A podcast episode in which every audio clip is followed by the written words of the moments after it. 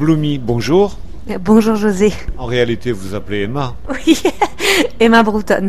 Emma Broughton, c'est très anglais. Mon père, il est anglais et ma mère est française, mais du coup, j'ai le nom de famille anglais et un prénom très anglais aussi. Et Bloomy, c'est anglais aussi? Bloomy, c'est une longue histoire. C'est le surnom d'un mec allemand que j'avais rencontré qui s'appelait Bernhard Blumenfeld, aka Bloomy. Et j'ai écrit une chanson sur lui, Bloomy the Darkness. Et j'ai un pote qui m'a dit Emma, arrête de te prendre la tête, prends le nom d'une de tes chansons. Et j'ai décidé de prendre Bloomy. C'est quoi l'idée d'abolir les genres, les styles Bah, c'est vrai que moi j'aime bien, en tout cas l'idée qu'on puisse pas euh, déceler sur le nom si je suis une fille ou un garçon. Je me sens assez androgyne dans mon identité, euh, pas déterminée que j'aime bien en fait dans Bloomy. C'est comme ça que vous voyez euh, le monde de demain? En fait, oui. En fait, pardon, vous me posez la question, j'ai l'impression que d'être quelqu'un d'hyper activiste, machin et tout, je, je, pense pas les choses comme ça, mais en fait, oui. Dans toutes mes actions, dans toutes mes propositions, ça me saoule le genre, ça m'a toujours saoulé d'être considérée comme une fille avec les choses qu'on associe aux filles quand j'étais petite. Depuis que je suis petite, ça me saoule, c'est chiant, c'est limitant, mais pour tout le monde, hein, pour les mecs aussi. Je veux dire, euh, voilà.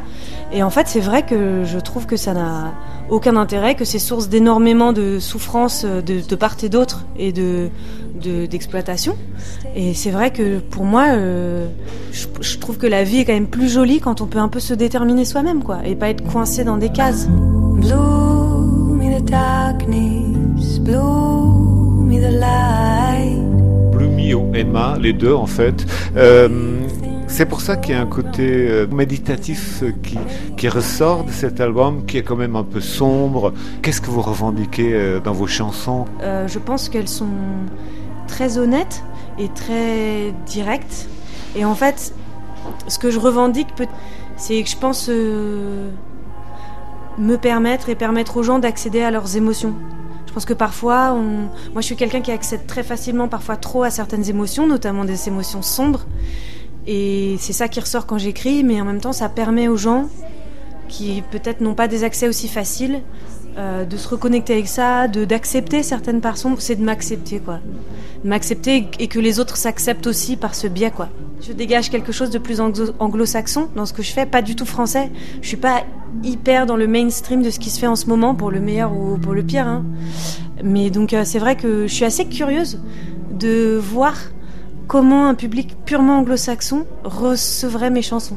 Alors, et le public ici à Saint-Malo, on l'entend derrière la musique. Comment il a perçu votre musique en fait? Bah, moi j'ai trouvé le public hyper euh, attentif, hyper euh, bienveillant, surtout très attentif. Mais je me demande si c'est pas un truc un peu post-Covid, que les gens ils sont contents d'écouter de la musique et qu'ils sont contents de se baigner dedans, quoi, et de s'imprégner de ça. Moi j'ai toujours l'impression que les gens, ils ont plus envie d'entendre des choses gays qui font danser. Donc parfois, je dis, oh, oh, je fais de la musique un peu sombre et tout. Mais en fait, il y a quelques personnes qui sont venues me dire, bah voilà, c'est hyper émouvant, mais ça fait du bien, ça relaxe, ça relâche des émotions. Donc voilà, je suis contente. Moi, ça m'aide à m'accepter, moi, de voir que des gens sont contents d'entendre des trucs qui viennent de moi, bah, je me dis ah bon bah peut-être que c'est ok d'être sombre quoi. Vous êtes une, artiste de contraste euh, justement parce que là on est sur euh, devant la mer, euh, les pieds dans le sable, avec des chansons sombres alors que le cadre il est plutôt très féerique, magique. Mais là aujourd'hui il y a un peu des nuages, il fait doux, il y a un peu une atmosphère océanique que en fait je trouvais marcher hyper bien et les gens étaient tous sur des transats donc ils n'étaient pas en train d'attendre un truc hyper boum boum et tout ça. Et je trouvais que ça marchait super bien. Le... Il y a un côté très mélancolique à l'océan. Ça va très bien avec euh, ma musique, au contraire.